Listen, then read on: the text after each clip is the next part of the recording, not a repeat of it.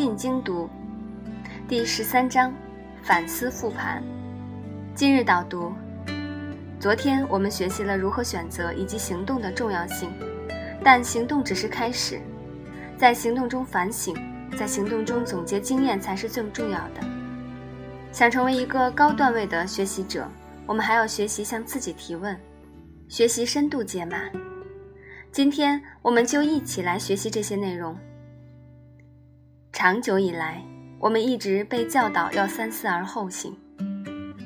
其实，行动实践以后的总结复盘，与行动之前的思考同样重要。因此，反思之后，我们也要三心三行而后思。作家唐纳德·舍恩认为，在很多情况下，我们都可以让行动的脚步先于思考。只有亲身去做了，才能从过程中学到经验。彩童也认为，很多事情也说明。从理论出发不一定能够指导实践，只有在实践中反思，积累的经验才能够指导实践。行动之后的反思，其实就是从隐性知识到显性知识的转化。我们需要通过细致的反思，将那些不可言说的知识，用语言归纳总结出来，而这些知识一旦被我们俘获，就可以重复利用。或者是迁移到其他场景之中。反思是如此之重要，那我们应该从哪些角度来进行反思复盘呢？彩童建议我们可以在信息、预期、结果、进度、工具、情绪等方面来反思项目的实践经验、实践过程，给自己提出问题，寻找更好的解决方法，同时避免下次出现类似的问题。这样的反思才是有价值的。当然，反思的时候还有三个关键点要注意：第一，反思要及时。完成任务以后，我们的脑海中保存着实践过程中的大量细节，此时将这些细节回忆一下，即便是很短的时间，收获也是巨大的。第二，要弄清楚。事件背后的运行机制，我们要了解整个事件是怎样运行的，其中的关键点、推动点、阻力点都有哪些，以便在以后的相似事件中更好地掌握事情的发展态势。第三，我们要注意意外事件，任何项目都会出现意外，保持对意外事件的敏感性，可以克服我们思维上的惰性，拓展我们的认知和行动边界。第十四章向自己提问。维特根斯坦传《维特根斯坦传》中记录了这个伟大哲学家的第一个哲学问题：如果撒谎对自己有利，为什么要说实话？向自己提问，把它拽进了哲学。问题是最好的老师，向自己提问是每个学习者都应该学会的技能。对问题的好奇，对答案的探索。会成为我们自学能力的驱动力。一般来说，我们的学习过程分为：制定计划，为自己设定一个短期的目标，比如看完一本书；实施学习，按照计划实习，并把学习的知识记录在笔记本上；回顾和整理，整理回顾自己的笔记，让要点更加系统。能做到这三点的学习者已经超越了大部分人，是一个优秀的学习者。但是，从问题出发的建构式学习方法更胜一筹。建构式学习法是提出提问者学习从困惑中出发，主动调用自己已有的知识，结合新的问题学习新的必要知识，在头脑中丰富原有的知识，构建新的知识体系。在以往的过程中。我们的角色相当被动，扮演的只是一个吸纳者和搬运者。知识在传递过程中的精确性、完整性被认为至关重要，而我们的心智，包括原有的知识体系、方法、观念乃至困惑，却都被忽略，不能发挥主动能动性。构建式学习启发我们，不妨多思考几个问题：第一，掌握我们已经掌握的知识有哪些？第二，我又学到了哪些知识？对原有的知识有什么补充？第三，还有哪些是未知的？我要学习。第四，有哪些问题我要长久关注，以此实现对这个领域的深入了解？这样，在自己设定的问题的指引下，构建式学习者积极探索，把新的把新知和旧知融合在一起，构建一个新的知识体系。在问题牵引下的学习，可以连续不断地构筑知识之间的联系，使知识形成一个有意义的网络。此外，数学教育家波利亚认为，任何一个问题都可以无限地探索下去。这也体现了我们提问学习的另一个优势，可以帮助我们形成以一以贯之的思考路径，实现学习的连续性。下次我们新的知识之前，我们不妨先问自己，先向自己提问，向别人提问，向高手求教，把学习的节奏掌握在自己手中。第十五章深入解码。我们每天都在接受信息，并对这些信息进行处理。处理信息的效率、深度决定着我们的成就。不过，彩童认为，互联网时代。面对海量的信息，我们往往借口自己时间不够，信息爆炸，只能做浅层次的反应，不能实现深层次处理。一千个读者就有一千个哈姆雷特，解码也因人而异，视角的不同，对于同样的信息，每个人解码的方式也千差万别。但一般不外乎三个层次。第一个层次，他说了什么，给我什么感受。他原本就要传达的信息和知识。第二个方面，它是什么，对我有什么价值？以审视的目光对内容进行评价和定性。第三个层次，它是怎样构成的？效果如何实现？对形式和构成的洞察，对表达手法的研究。最高层次的解码工作。就是要求我们在阅读时具备作家视角，在观看影片时具备导演视角，站立在创造者的角度来欣赏一部作品，对其使用的手法、形式和结构有更好的理解。在这个过程中，我们要学习新的知识，要对知识的深度和广度进行扩展，来适应问题的需要。深层次处理问处理信息，就是我们所说的解码工作。它更为主动和主观，更深入事物的机理。当然，这样的解码是很费时费力的，所以大多数人获取信息都是浮光掠影的，时间一长就只剩下一些模糊的印象。而高段位的学习者，则是一个高层次的解码者，能够做一个适应型专家，可以有意识地形成知识扩展和信息解码的良性循环。既然对信息进行有效的解码决定了对信息的掌握效果，那如何做一个高层次的解码者呢？作者彩童给我们提出了三条解码的入口，不只是找结论，还要找过程，即不仅要知道结果是什么，还要知道结果是怎么来的，不只是归纳，还要做延展。即考虑在另一个情境当中、另一个问题之下是否依然适用。不只是比较相似处，还要比较不同处，看出不同来，才有新的发现、新的领悟。第十六单元：实践出真知。怎样才能算掌握了一个领域的知识？彩童认为，这其实取决于能调动的知识量。我们掌握了多少知识？不是取决于记住了多少知识，而是取决于我们在需要的时候能调用多少知识，让知识成为解决问题的路径。众多知识只是被我们存储在脑中，而从来没有被使用过，这便算不上被掌握。而且研究表明，相比没被调用过的知识，曾经被调用过的知识，在今后更有可能被调用。一个学习者的思维，一个学习者的思维独特性，取决于他有多大的能力启动和调用多少知识。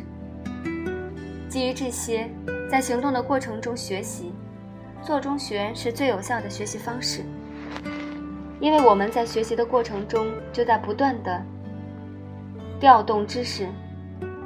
况且，在学习的三个层级——信息、知识和技能中，学习的终点是应用。做中学就是将知识技能化，然后不断的锻炼这个技能，最后我们也就真正的掌握了知识。彩童告诉我们，对知识的操练是有章法可循的。我们可以尝试以这三种方法进行知识的操练。写作式操练，写作是典型的知识重构活动。在阅读时，我们可以满足于表面理解，但写作时必须调用知识与知识间的深层关联，否则无法自知地将素材组织起来。这个重构过程对我们知识的编码和输出能力的提升大有裨益。写作的另一个优点是获得反馈，其他人对你的评价也许包含有价值的观点。高质量的反馈可以帮助我们发现自己未曾注意到的错误。想要获得高质量反馈，我们可以寻找写作同伴，或者把经典作品当作老师，如此反复练习。游戏式操练，如果我们把对知识的操练变成一种游戏。就会具有非常高的参与性、互动性和投入性，同时游戏又能摆脱现实规则的章约的制约，使我们有可能在丰富多样的情境下应用我们的知识。以棋牌为例，它训练了我们的心算能力。设计式操练，针对某个问题，调用已有知识，设计出解决方案。这种操练可以强迫学习者为了解决现实问题，创造性的调用知识。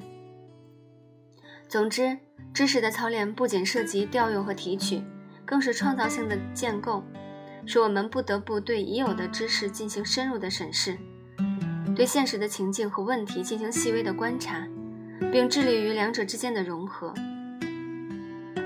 第十七章：知识融会贯通。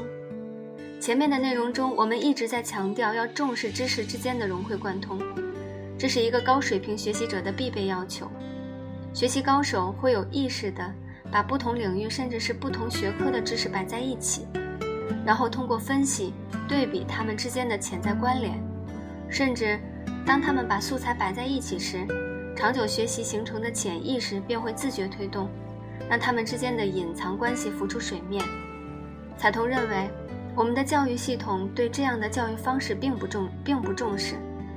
相反，划分学科造成了知识的分离，让学习者缺少广泛涉猎其他学科的机会，容易造成思维上的狭隘和偏差。那我们可以通过哪些融合方式来改善这样的情况呢？彩童介绍了三种知识融合的方式。第一种方式，迁移，被译为。药物代替之父的伯纳德·布罗迪在寻找治疗疟疾药物的紧急研究中，将自己以前学过的燃料知识运用到药物测定之中，引起了药理学的革命。这体现了知识迁移的力量。在专业领域，再厉害的学者都可能受到受制于专业壁垒，无法看到更广阔的疆域。但是在实践领域，人们容易实现融会贯通，将一个领域的知识迁移到其他领域。第二种方式，印证不同领域的知识自有其相似的原理，它们会在完全不同的领域相互印证融合。这个过程中，潜意识发挥了重要的作用。只要我们在生活中充分准备素材，广泛涉猎，积累各领域知识，我们就能在不同的知识之间。发现相互印证的部分。第三种方式，互补。不同领域的知识可以找到不同的分析角角度和论证方法，多者相互补充，就能让我们对一个议题形成比较全面和深入的认识。将知识相互融合的关键是洞察出知识背后的深层结构，在表面互不相关的知识背后，发现它们潜在的相似性、互补性和启发性，找到知识与知识之间隐含的联系。第十八章：简化大脑。中国比特币首富李笑来在自己的专栏中提出，当今社会中，我们拥有的最宝贵的财富就是我们的注意力。身处一个信息爆炸的时代，我们每天都在接受着信息的狂轰乱炸，注意力很容易被没有价值的事物吸引。我们的大脑需要简化，这个简化包括三个层次：我们接受的信息要简化，输出的信息要简化。我们一直在思考的信息要简化，如何简化信息源？我们在前面已经提到，可以用时间衡量信息源的价值，也可以用提问的方式来筛选信息。除此以外，作者彩童还提供了一些实用的建议。第一，要选择可信赖的信息源，选择专业、有品位的信息源头。有价值的信息源头能够提供有深度、高质量的主题内容，比如说权威期刊、学术论文等。不盲目追逐当下流行或过热的信息，比如最近闹得沸沸扬扬的王宝强离婚事件，我们没有必要追逐它的必要性。第三，我们应该更加重视思考的基础材料——事实。各种评论和观点。虽然给我们启发，但是也会影响我们自己思考。世界上最不缺少的就是评论。